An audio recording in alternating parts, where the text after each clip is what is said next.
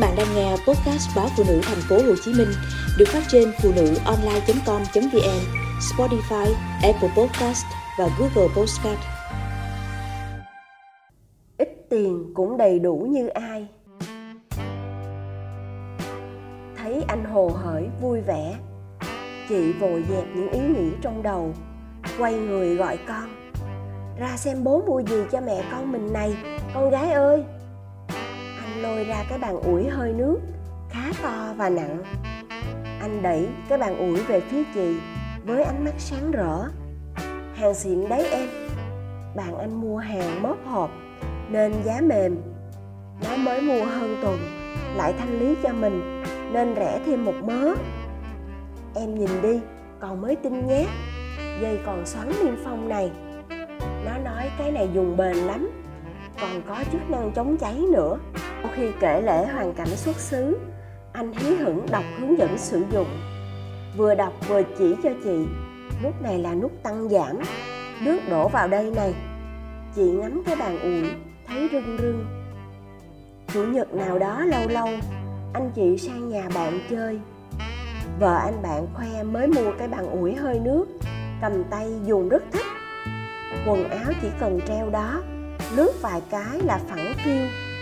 Khỏi phải ngồi gù lưng ủi bằng cái bàn ủi cũ mà quần áo vẫn cứ lì ra. Có bàn ủi này, con gái lớp 7 cũng có thể tự ủi đồ cho mình mà không cần nhờ mẹ. Con gái còn thích ủi nữa. Khi nghe vợ anh bạn nức nở khen đồ công nghệ, chị cũng phải tấm tắc vài câu. Nhưng chị không kể cho bạn nghe con trai chị mới lớp 6 đã ủi quần áo cho cả nhà, và ủi bằng cái bàn ủi cũ mềm, không chống dính, không hơi nước, còn bị hư lúc điều chỉnh nhiệt độ. Nhưng có hề gì, đồ dày thì con lấy bình xịt nước rồi ủi, đồ mỏng thì cắm bàn ủi rồi đếm đến 30 thì rút ra. Thật ra, lâu lâu cũng có tí sự cố, nhưng con đã biết cách tự xử lý. Qua 2 năm phụ trách việc ủi quần áo cho cả nhà vào mỗi chủ nhật, con cũng bỏ túi mớ bí quyết ủi đồ. Chị và vợ anh bạn nói chuyện với nhau khi anh đang khề khà ở phòng khách. Thế mà trên đường về, anh nói thảo nào quần con mình cứ bóng lộn lên. Nay anh mới hiểu vì sao. Chị gạt đi, có sao đâu, đồng phục may toàn bằng vải pha ni lông, mặc mấy bữa là bóng ấy mà. Rồi lảng sang chuyện khác. Thế mà anh vẫn nhớ. Để hôm nay anh mang về cho chị cái bàn ủi hơi nước. Chị giục anh đi tắm, còn chị vào bếp tráng thêm quả trứng. Chị cũng quên chưa hỏi anh cái bàn ủi ấy rẻ là rẻ thế nào. Nhưng rồi chị lại lắc đầu. Đằng nào anh cũng đã mua, mà anh mua là vì ai cơ chứ. Nhìn quanh nhà, có món gì không phải anh mang về đâu. Anh mua cái máy giặt để giải phóng sức lao động cho chị khi chị bầu con trai 2 tháng. Máy xay sinh tố mua khi con trai tập ăn cháo. Cái quạt hơi nước mua khi nhà anh hàng xóm thanh lý đồ, chuyển đi nơi khác. Cái lò vi sóng là... Cùng một món đồ, nhà người ta mua 10 mấy 20 triệu. Anh chị cũng có, nhưng với giá rẻ bằng 1/4 hoặc giá tượng trưng. Chị đôi khi cằn nhằn, nói nhà mình chưa cần mấy thứ đó, mua làm gì cho tốn. Anh lại động viên chị, bảo cứ dùng đi. Tuy đồ nhà mình rẻ tiền, lạc hậu, nhưng cũng đủ xài, đâu thua kém ai.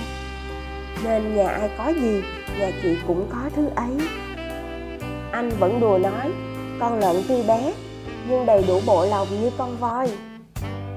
Chị kể chuyện với bạn, ai cũng xuýt xoa khen chị sướng khi có ông chồng biết quan tâm lo lắng cho gia đình. Ảnh nói đúng đấy, nghèo thì mình xài đồ ít tiền, thua tí chức năng nhưng công dụng như nhau. Người ta khoe chồng giàu, chồng giỏi, chứ ai khoe máy giặt với bàn ủi có những chức năng gì. Nói vậy chứ anh cũng tính toán kỹ lắm.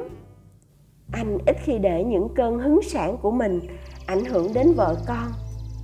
Những món lớn tiền thì anh đề nghị vợ chồng dành dụm.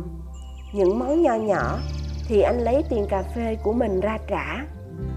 Bao lần anh được thưởng chuyên cần hay sáng kiến kinh nghiệm, giấy khen anh giữ, còn tiền thưởng thì vợ con anh hưởng thông qua món đồ gì đó. Nhìn cái bàn ủi còn mới, hiện đại, ngạo nghễ nằm góc phòng, chị mỉm cười khi tưởng tượng nét mặt của con trai lát đi học về. Hẳn anh chàng sẽ vui thích lắm. Chứ sao nữa, chị còn thích kia.